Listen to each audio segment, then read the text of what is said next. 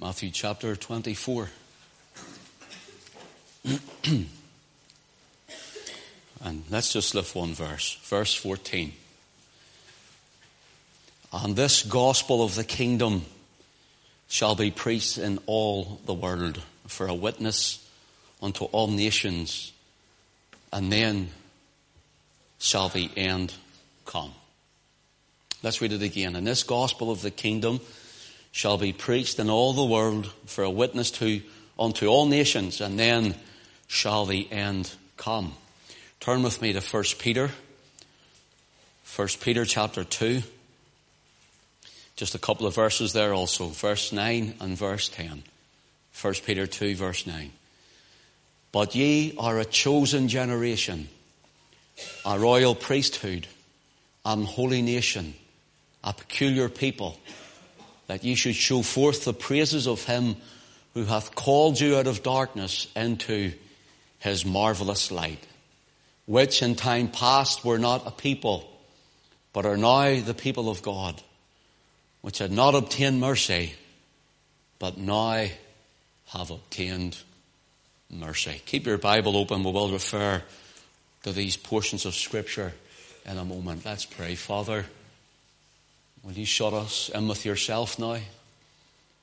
Take your own word and wing it to every heart. And glorify the Lord Jesus in this place this evening. We worship you and we love you. We thank you for the sense of your presence.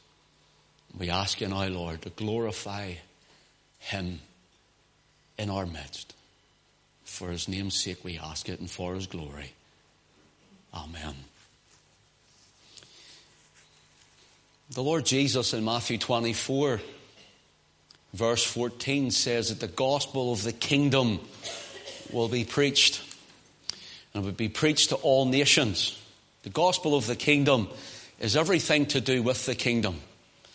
In other words, the gospel of saving grace. This gospel of redemption, the gospel of justification and righteousness of Christ. And the gospel in that also is the gospel of healing in Jesus' name. The gospel in that is also goes further again. The gospel of how God deals with the nations and how God has dealt with ancient and modern Israel. And of course, the Israelis also in uh, Palestine today. All of these things are part of the gospel of the kingdom. So the gospel of the kingdom is a very broad brush. And it's more than just a salvation. And I'm not saying that lightly when I say just, but more than only a salvation message with a salvation issue. But it's the great plan, the great purpose of God. Gospel of the kingdom brings in the second coming of the Lord Jesus Christ. The gospel of the kingdom shows God's word to be true, and the Bible prophecy has been fulfilled and is being fulfilled right up to this moment and will be till the return of the Lord Jesus Christ. And then into the aeons of eternity after that. I was in the, the I think I pronounced it right, the Aillwee Caves just off the west coast of Ireland a year or two ago. And I don't know if you've ever been there. And my father-in-law says, why don't you call there and give it a try when you're there? And myself and Alison and the girls went into the cave and they've got it all fancy outside for a tourist attraction and next stop to the west is the United States. So you're right on the coastline and you walk into this cave and there's a coffee area inside the mountain or the, the, the large hill and the cave keeps going on and on and they take you on a track. As they take you down this track, they show you where water has come and they give you all of the history of it and how it was found. And there's a, an area where there was a, a bear, and there, obviously we know there are no bears in Ireland now, but there was a bear that was found there. So at one time there must have been bears here. And this man had found the bones of a bear, and they'd done all the archaeology and all this sort of stuff. But they bring you into the cave and you're so far under the cave, you're right in the center of the mountain. Right in the heart of it. And they tell you not to move and there's a cord you can hold on to if you want. And they turn off the lights. I don't know if you've ever experienced uh, pure, if I can call it, pure darkness where there is no light in it at all. I've never experienced it. I've experienced the darkness in the countryside at night and coming from Belfast with the street lights, I thought that was dark. Could hardly see when you put one foot in front of you. And I remember saying to Alice, I don't think I'll ever get used to living in the country because of the darkness, but there was still that filter of light coming through from the stars and from the moon. But I don't know if you've ever experienced the real thick, heavy darkness where there's no light at all. And they had warned us of this, that this was what we were about to experience. They turn off the lights, and Alison, myself, and Jody and Ellie are standing with all these other people, and suddenly it goes such a pitch blackness and darkness. Literally, you could poke yourself in the eye and you wouldn't see your finger coming. That's the truth. Never experienced a like of it. It was a darkness which could be felt. And something really stuck in my mind really deep into me, and I heard him saying it, and I mentioned it to Alison afterwards. He says, This darkness that we're about to show you, if you're left in this darkness for, um, I can't remember the length of time, a couple of hours, you lose all, all uh, direction and sense of direction. You, lose, you become disorientated, and it's impossible to know which way is left, which way is right. It's even only you feel the ground on your feet when you get on your hands and knees. You wouldn't even know which way is up, which way is down, which way is forward, or which way is back. And it's hard to express it and it's hard to explain it to you. But this was the darkness that we found ourselves in for a few moments. And really, you would think you were standing in nothing but darkness and blackness of space. The lights come on and everyone breathes a sigh of relief. It's something that you can feel. And Peter writes here in 1 Peter chapter 2, this is what caught me to bring this message, and we will refer to it in a, uh, maybe next week more. He says in verse 9 that you're a chosen generation, a royal priesthood, a holy nation, a peculiar people, that you should show forth the praises of him that called you out of darkness and into his marvelous light. And the word darkness here literally means a darkness where there is no light. Remember saying to Alison about this darkness, and I said, you know, there's a message in that. And the Lord has brought you and I in spiritual darkness. And He's called us out of it. And He's called us into His marvelous light in Christ. And the, the title of this message is God's Great and Glorious Gospel. And we tell stories about it, we hear it read, and it's, it seems like a fairy tale to many that a man would die on a cross who is God manifest in flesh, the Son of God and the Son of Man. And that seems, well, there you are, he's done it. There's the story of it. But way from before the foundation of the world, God had, if I can call it, the plan in his mind to call you out of darkness and into his marvelous light. God already had it planned that before there was a sinner on the earth, that is in Adam, there was a Savior in heaven, that is in Jesus. That God already had a Savior, that His Son would be born of a virgin, and that God Himself would come and infill and fuse into that little baby. As Spurgeon says, God contracted to a span and he came in human form and he bore our sin on the tree. But there's a bigger picture. And without going into eternity and Adam's fall, and we all know all about it, I want to bring you somewhere that really shows God's great and glorious gospel, a wonderful plan on planet earth to save your soul and to save mine to redeem us back to Him, to reconcile us back to God. We all know the story. We actually were on it for quite a, a bit of this morning's message on, on Abraham. And Abraham then had Isaac, and Isaac had Jacob, and Jacob had 12 sons, and one of his sons was called Judah. And Judah's where we get the nickname, if we can call it that, a derivative name of Jew from, from Judah. And Abraham, the patriarch, We hear of Abraham the Jew. Abraham was never a Jew. There were no Jews in Abraham's day. Judah is where we get the name Jew. Abraham was an Hebrew.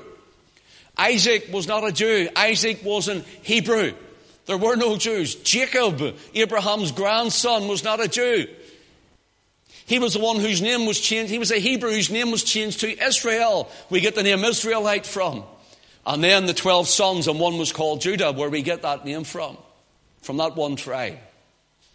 We know the story of this, but many of us, and you know it for, I would teach it to you regularly, that the 12 sons had 12 tribes. And in that 12 tribes, there was blessing upon every tribe at the dying of the patriarch Jacob Israel. And the blessings came upon his children, and we, we, we, we're not, we'll not go into all that. It would take too many weeks to do that. But we know that um, they, they're, they're in Egypt, and they come out of Egypt, and they go in through the, the, the Sinai desert and Mount Sinai, they're given the law, and they come into Palestine, and we know where they are, or where Palestine is today, the land of Israel known as, or the Holy Land as some people call it. And when they're in that land, in Bible history, we read in 1 Kings chapter 11, now there are kings that has come up through Israel. And God is starting to put his plan together. And it shows us, if you can grasp this, it shows how God thought of you. Shows how God wanted to spread this gospel to all those nations we read in Matthew 24 and 14. And the vehicle he would use, Israel to be a light to the Gentiles or a light to the nations, failed miserably. And we're told that God, because of their sin, he would separate them into two kingdoms. If you'll turn with me, please, to 1 Kings chapter 11. Just a few verses. We don't want to, this is just an opening remarks for uh, this week on next week in the Lord's will. 1 Kings chapter 11. Solomon is on the throne. He sees a young man full of promise called Jeroboam. And he starts to elevate Jeroboam through the ranks. And Jeroboam is out one day and he meets a prophet called Ahijah. 1 Kings chapter 11. And let your eye run down, please, to verse 20. And it came to pass at that time when Jeroboam went out of Jerusalem that the prophet Ahijah the Shilonite found him in the way, and he had clad himself with a new garment. And they two were alone in the field. And Ahijah caught the new garment that was on him and rent it in twelve pieces. And he said unto Jeroboam, Take these ten pieces, for thus saith the Lord, the God of Israel, Behold, I will rend the kingdom out of the hand of Solomon, and will give ten tribes to thee. But he shall have one tribe for my servant David's sake, and for Jerusalem's sake, the city which I have chosen out of all the tribes of Israel, because that they have forsaken me and have worshipped Ashtoreth, the goddess of the Zidonians, Chemosh, the god of the Moabites, and Milcom, the god of the children of Ammon, and have not walked in my ways to do that which is right in mine eyes, and to keep my statutes and my judgments, as did David his father. Howbeit, I will not take the whole kingdom out of his hand, but I will make him prince. I will make him prince all the days of his life for David, my servant's sake, whom I choose, because he kept my commandments and my statutes. But I will take the kingdom out of his son's hand and will give it unto thee, even ten tribes. And unto his son, that is Solomon's son, will I give one tribe that David my servant may have a light always before me in Jerusalem, the city which I have chosen me to put my name there. This prophet Ahijah meets Jeroboam, takes Jeroboam's new garment, rips it into 12 pieces, gives Jeroboam 10 pieces of ripped material and says, each piece of those 10 represents 10 tribes which I will give unto thee. He says, And I will give Solomon's son, because of David, the sure mercies of David, he says, I'll not do it to his son. But Rehoboam comes, who is Solomon's son. He says, I'll give him one tribe with his own. And they will be a light before his tribe. When you go into 1 Kings chapter 12, we read of Rehoboam, Solomon's son, coming on the throne.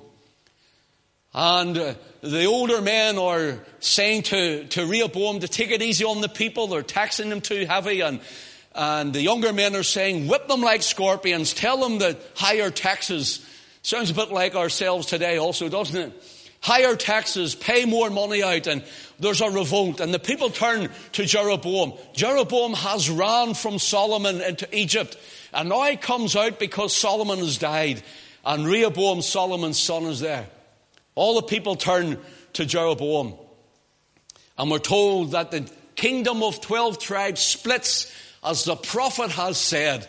As Ahijah had given 10 pieces to Jeroboam, so 10 tribes went to the north and two tribes, Rehoboam's tribe of Judah, the kingly tribe, and Benjamin, the little tribe of Benjamin, to the south. And that became known as the kingdom of Judah. Benjamin and Judah and some of Levi, the Levitical priesthood. And in the north there were ten tribes. The northern kingdom had a city called Samaria and a line of kings after Jeroboam came out. But the kingship was to come from Jerusalem, from where Solomon, Rehoboam, and so on would come out of. So there's two lines of kings. There's now a nation split into two. And as the Lord says that He would give one tribe to Judah to be a light before him, to be a light for David's tribes, or David's tribe, I should say. So, in other words, here is Benjamin in the south with Judah and ten tribes to the north. Whenever we read about this, we read then that because of their sin, that the Assyrian army comes and takes away the ten tribes of Israel. Roughly around 721 BC, they take them to Assyria, to Halath and Habor, uh, the cities of the Medes and the Persians by the rivers of Gozan. And then they seem to be lost, but when we do some archaeological work and translation of language, we find that the house of Omri or Omri becomes a house of Cumri. The Cimmerians and the Gomerians come forth from that and name changes take place, and we find that they have migrated. And they have migrated west into where we have Europe today. Of course, it wasn't Europe as we know it then, to Scandinavia and right into Great Britain, where we are this evening. The, this scattering of his people was for a plan and for a purpose. Later, we read about the two tribes being carried away, and they're carried away to Babylon. They're carried away by Nebuchadnezzar. And in Babylon, we read about Shadrach and Meshach and Abednego in the fiery furnace, and Daniel in the lion's den. Ezekiel starts to write from there. And Ezekiel's there in the latter sort of years of it. He's writing his prophecies onto Israel from there. And as all this is going on, the Lord opens the door 70 years later for those two tribes to come back, and only a portion come back. Because many of them had intermingled in Babylonian worship and Babylonian wives, and they, they had fallen away from God. But a, a, heart like Nehemiah and Ezra came back and build, built the temple. And of course, from that would come the Lord Jesus Christ. So in that day, Christ then comes, and Israel is scattered. But in Christ, there's only a remnant of Judah and there's a, a mixture, an admixture of proselyte Jews, if I can call it that. And they're all around the Judean area, and Christ is preaching. Now, here's the thing to remember this that little tribe of Benjamin that was given as a light before Judah as for always, they stayed with Judah throughout all their wars. They backed Judah up and everything. And when they were carried away captive, when you read of them coming back again. You don't read of any other tribe coming back. But Judah is mentioned, Benjamin is mentioned, and of course they are part of Israel. It mentions the name Israel. and Benjamin stayed with them. But when they came back from Babylon's captivity, Benjamin went up to where the house of Israel used to be, around a region which became known as the Sea of Galilee. As the Sea of Galilee. So Benjamin highly populated that area. And they populated the town of Bethany where Martha and Mary and Lazarus came from. There was a big poorhouse in it. But they were all highly populated around Galilee. And that's why the Lord Jesus, when he came and he walked and the Jews sought to kill him, it says he would not walk in Jewry for they sought to take his life. He walked in Galilee because the Benjaminites, they were more welcoming to him. And he had come unto his own and his own had received him not. And that's why he went around with Peter and James and John and Andrew and so on and he, he calls them and he says, follow me. And they drop their fishing nets and off they go to follow Christ. It is believed that all of them, bar Matthew, who's maybe a Levite, and Judas himself, who betrayed the Lord, it says all of the apostles or all the early disciples were all from the tribe of Benjamin. Do you know that tells me the apostle Paul even says later, the apostle of the ascended Lord, when he is made an apostle by Christ, Paul gives his lineage and he says that he is of the tribe of Benjamin. You know why? Because they were known as the light bearing tribe. They were known as the tribe who would bear the light before Judah. And it was all these preachers, all those who God had called and filled with the Holy Spirit. He had a great plan to send them westward after Israel that were scattered. In fact, Paul says in the book of Acts, he was going to go to the east. But the Holy Spirit hindered him and sent him west. I mean, when we read in the Bible days, we read of the seven churches of around Turkey and into Greece and Rome. And in fact, Paul even writes from prison saying he wanted to go to Spain. For in Spain, there was a, there was some, some Judahites there who had, had been early uh, leavers of Palestine under the Zara, uh, who was the, the brother of Phares. That's another story for you. If you were to go and read in the book of Genesis, and it's about uh, Genesis chapter 38, 39, old Judah himself, the patriarch, he sleeps with Tamar, and it's his daughter in law. And she tricked him, and he was the one who sinned. And had two sons, Phares, Phares and, uh, and Zara. And Zara's hand comes out first, and the midwife ties a cord around the hand, but the hand retracts, and we're told. Phares is born first. And the fully born baby is given the, given the, the, the blessing of the father, and Zara had no blessing. And we're told that uh, Phares takes up that line. It's in the lineage of the Lord as well. His name is there. And Zara's nowhere to be mentioned. But if you go to Zaragoza in Spain, it's round about Torremolinos to uh, the Rock of Gibraltar along there. I've been there. And you go there, that's Zaragoza from the name of Zara. Zara is the red hand, the red uplifted hand it means. That's where you get the red hand from. And here we have Zaragoza in Spain, and Paul says, I want to come to Spain to preach the gospel. The early apostles came to Britain. Rome didn't bring the gospel to Britain. The early apostles came to Britain. Said that Joseph of Arimathea, the, the traditions say that he came and he had tin mines around Cornwall. Go to Glastonbury and even on their leaflets they give you, it says about him bringing the Lord Jesus there. All of these traditions are there. And we're told that the early apostles came and they, they preached the gospel in Britain with power and people were saved. This great plan that God had was to go west after it's dispersed and that all the nations of the earth would be blessed because of it. All the nations of the earth would hear the word of God. And it was our nation, this great British nation, that sent forth the missionaries and printed the Bibles. It's this great British nation that sent forth the kingdom fruit for the gospel of the Lord Jesus Christ. And the Lord says that this was all part of his plan. All because he calls a man called Abraham. And he says, Abraham, trust me, and I'll bring it to pass. That's an introduction to where we are tonight. Hope you're with me. Here we have 721 BC, Israel are taken away captive by the Assyrians and scattered. Around 600 roughly 640, there's different deportments. Uh, Judah uh, and, and Jerusalem were taken away also, right to King Zedekiah, the last king that was there. So whenever we come to the New Testament, and Christ is preaching the gospel of the kingdom, this is what he's telling us. He says there's going to be a gospel that will go forth. And he says they would go to the lost sheep of the house of Israel first. Then it would go further afield and reach the whosoever will that would receive it and hear it and accept it.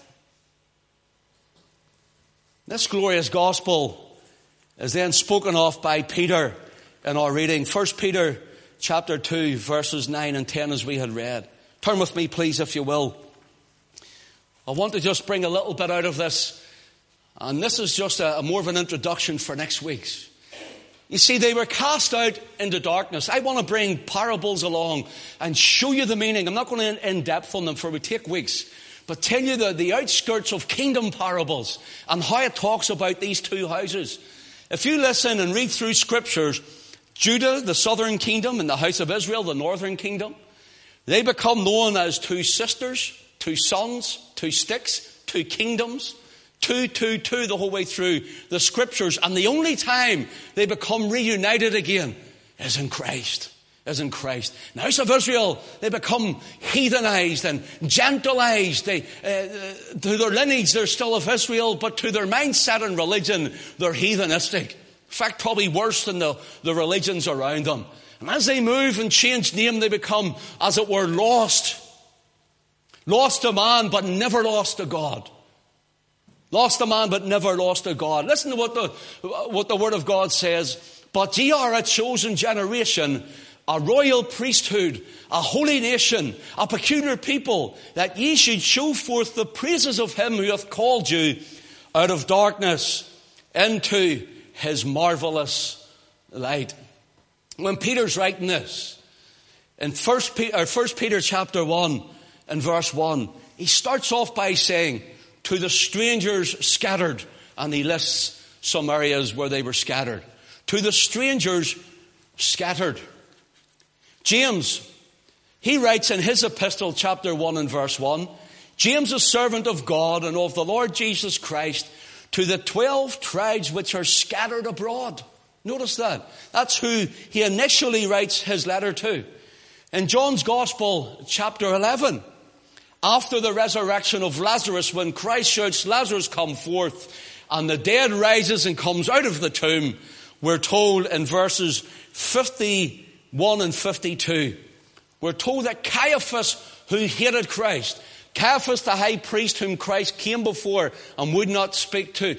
Christ who, uh, or Caiaphas who, who, who brought Christ before him the night of his trial. And listen to what Caiaphas says it says, and being the high priest that year, this is John 11, 51, and being the high priest that year, he, Caiaphas, prophesied that Jesus should die for that nation. Verse 52, and not for that nation only, but that also he should gather together in one the children of God that were scattered abroad.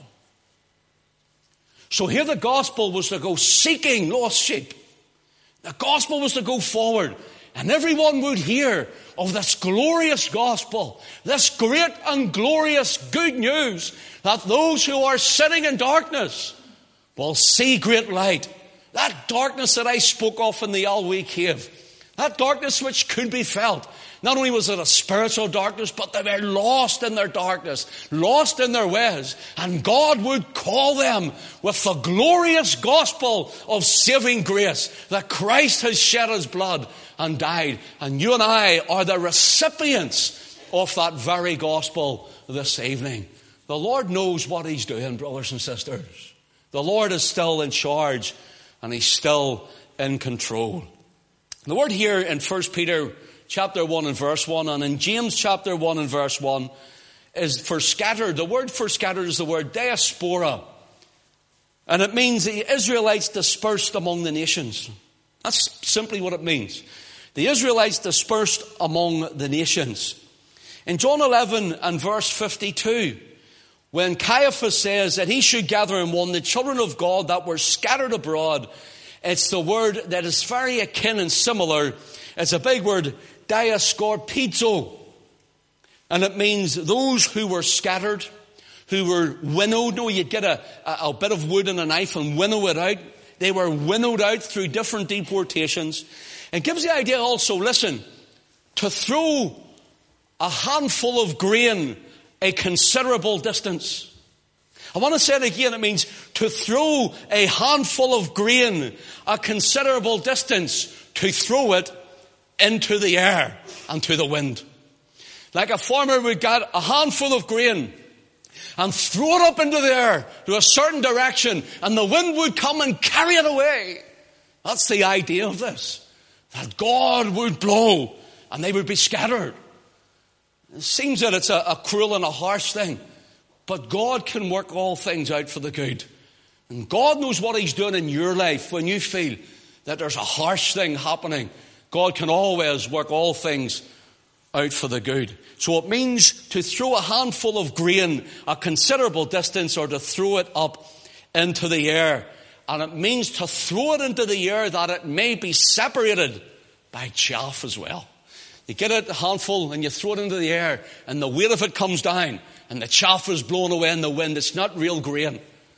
It's just, it, it can be from what is known as, and this is not, and this is not a vulgar term, this is the real term, but bastard wheat. And it's the same, but looks the same. But that's what it's called. It's called a tare.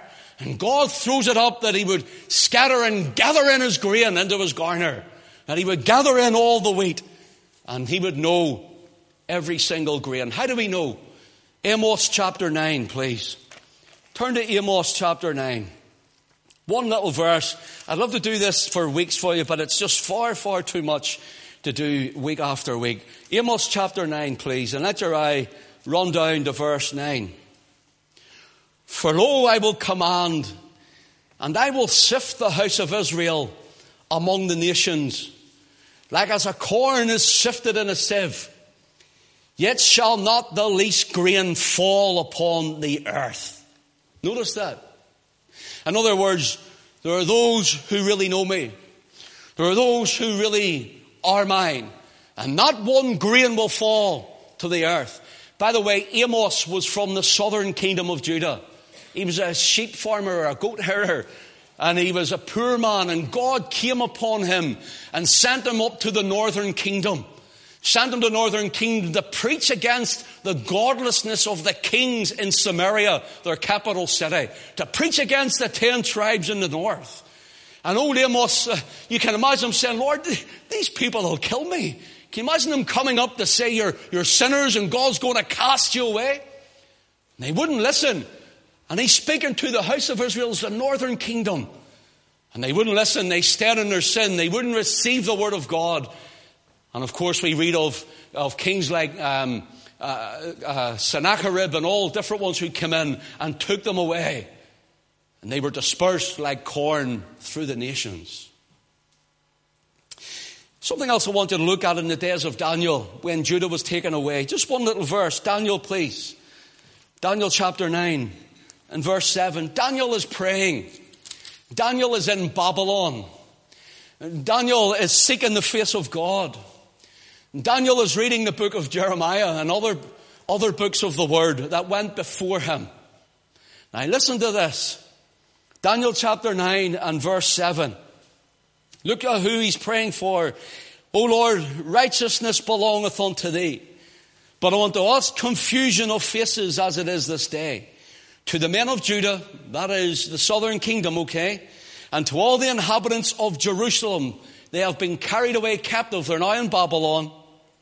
Unto all Israel, notice that are near and that are far off, through all the countries whither thou hast driven them, because their trespasses, their trespass that they have trespassed against thee. Daniel's praying for those who went years before him. Maybe 200 years before him. And Daniel's praying for them. They're away scattered through those countries. Through that land. The word countries is the word eretz. It's where you would get Eretz Israel, or it's the land of Israel. It's, it's the means the lands. There were no real big countries as we know them today, like there were then. He says, You've cast them over all these lands. Daniel says, I pray for them. For they were scattered even when Daniel was in Babylon. Marvelous in the Word of God. So here we have uh, Peter and James and uh, talking about the dispersed and John 11, uh, Caiaphas himself talks about those whom God had cast into the air like a grain of wheat and were taken away. Do you know whenever you read uh, about the prodigal son in Luke chapter 15, we, I think we all know the story of it that the prodigal son, and there's an elder brother, and he comes, the prodigal comes to the father. Well, that's the name he's known as prodigal. And he comes to the father and he says, Give me my goods that befall me. And he wants his inheritance. And he goes into a far country and he spends his, eh, eh, his inheritance on riotous living. He lives it up. He has the party lifestyle. He comes away from his father's house. And uh, as far as his father is, it's as though he's dead, yet he's living. It's as though he's dead, yet he's living. And you and I hear in pulpits all across the land that that is the backslider and the elder brother is the grumpy one who stayed in church the whole time and so on. Listen, I'm saying nothing against a gospel message to a backslider to win them back to Christ. I agree with that. But the main thrust of that parable is not about that. It is about the, the younger brother is the house of Israel. It's the house of Israel who took their inheritance and squandered it and brought in idols and worshipped them. Jeroboam set a, a, a, an idol in Dan and one in Bethel. And he says, These be thy gods, O Israel. To stop them going down to Jerusalem to worship there. And all of the sin that they did, and God carried them away. It's the idea that the young, the, this young man is the house of Israel going into a far country. And when he's in the far country, he squanders it in other words, Israel become heathen. They become unknown. They have name changes. They become into, they go into regions of Saxony as today, and, and up into Denmark or Dansmark as it's known, and, across into Scandinavia and into Great Britain, and, and they're, they're forming the nations there. And they're lost. They're a son and they're lost. They're in their sin. In fact, they're worse. They're worse than the heathen. They're worse. Brothers and sisters, that's you and I. That's our nation, that's our land. And we are worse than those who we thought were heathen at one time. There are people from other nations that were evangelized by our nation who now say they're coming here to evangelize us. This great and glorious gospel in Christ was sent forth by the apostles, saving grace and keeping power. People heard it and called upon the name of the Lord to be saved. You see, when the prodigal son, uh, he represents the house of Judah, he's unhappy. He said, hold on, we, now hold on a minute, Father. We held the scriptures. We worked in your farm. We have kept identity. That's what they say. Father says, My son was dead and is alive. And through the power of the gospel and through the power of the grace of God in our lives, we have turned to the living God in Christ. And we were dead in our trespasses. And we were dead in our sins. And we were in the blackness of darkness. We were lost to ourselves, but we were never lost to God, for He knew us from before the foundation of the world. And He sent His Son to die for us, to redeem us again. Is this not a great gospel message? Is this not a great gospel message? We were disorientated.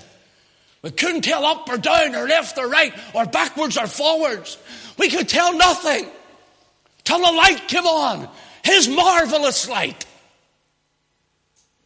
He shined in our darkness. Praise His holy name. He shined in my life. And He shined in yours. And He shined in our darkness. In fact, in Hebrews chapter 2 tells us why did He shine in us? In bringing many sons to glory.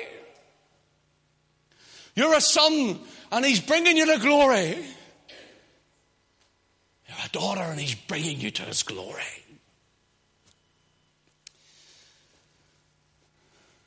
Let me give you one more short point. We'll close that up. This will be the introduction for the good stuff, the real stuff next week.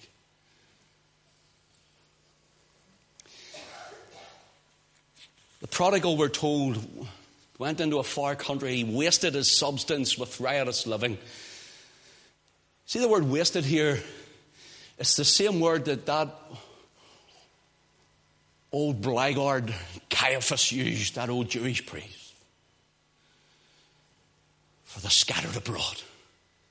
It's the same word wasted, the prodigal son wasted his substance. It's the same word that means that he took what, what, that which was his rightful heirloom, his inheritance, and as though he threw it into there and he gave it away.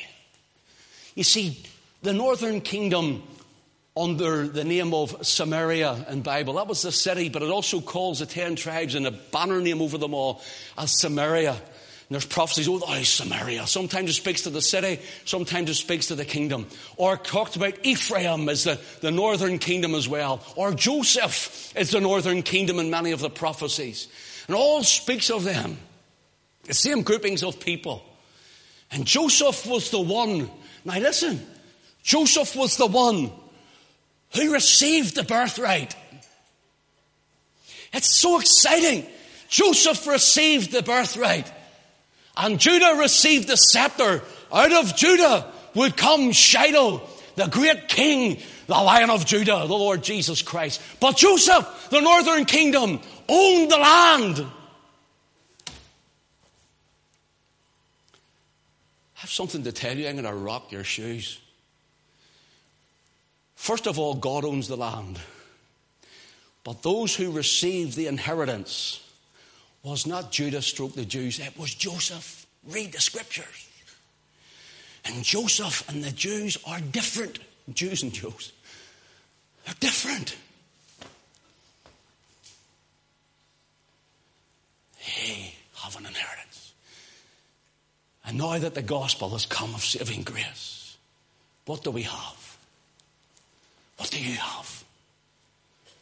You have a great inheritance in the Lord Jesus Christ. You're born of the Spirit. You're washed in the blood. You're saved for time and eternity. You're forgiven of your sin. You've obtained mercy and you've found grace. Jesus has paid your debt. This word he wasted is the same, he threw it away. So Peter, he calls them strangers. To the strangers scattered abroad, and it's the word parapetamos. The parapetamos, which have been scattered or diaspora abroad. Parapetamos gives the idea of a, of, of a sojourner in a strange place. And he's writing and he's saying, to the sojourners in a strange place, to the people who have been scattered, herein is the gospel of grace. Then he writes to them and he says, listen, he writes to them and he says, but ye are a chosen generation. We'll look at it next week. He says, you are the people to carry the Christ of God. You are the people to carry the gospel. You are the people to go forth in His name. You're the one. And who was it was proclaiming it? But Benjaminites, Peter, and then Paul, and the apostles, and James, the light bearing tribe coming out of Judah. All these things are just so tremendous. Our God is so wonderful that we just let them go past and nobody ever speaks on them. And yet, God had a great and glorious gospel, and a great plan to save your soul. What a God. What a mighty God we serve. What a Savior we have. He's a blessed Redeemer. Praise His holy name. That's an introduction. We'll really get our teeth into it next week. I hope you remember because I don't want to have to do a recap and all that. I'm sure you don't want me to do a recap. That's the Lord. Praise God. Tell me, who's ever heard that before? Couple, three, three, four, yeah, a few. And you would be a few. You don't hear it anymore. Do you see George Jeffreys, Stephen Jeffreys? See the early apostolic Hutchison brothers, they all preached this. The people knew who they were. People knew that they were saved by grace, but they were sinners. And that the gospel came to the house of Israel first. And then goes to all the nations of the earth. And listen, Jesus says when that happens, then comes the end. He's coming. He's coming. He's a wonderful Lord. I better stop there because time's flowing and I could preach on that all night. I just love it.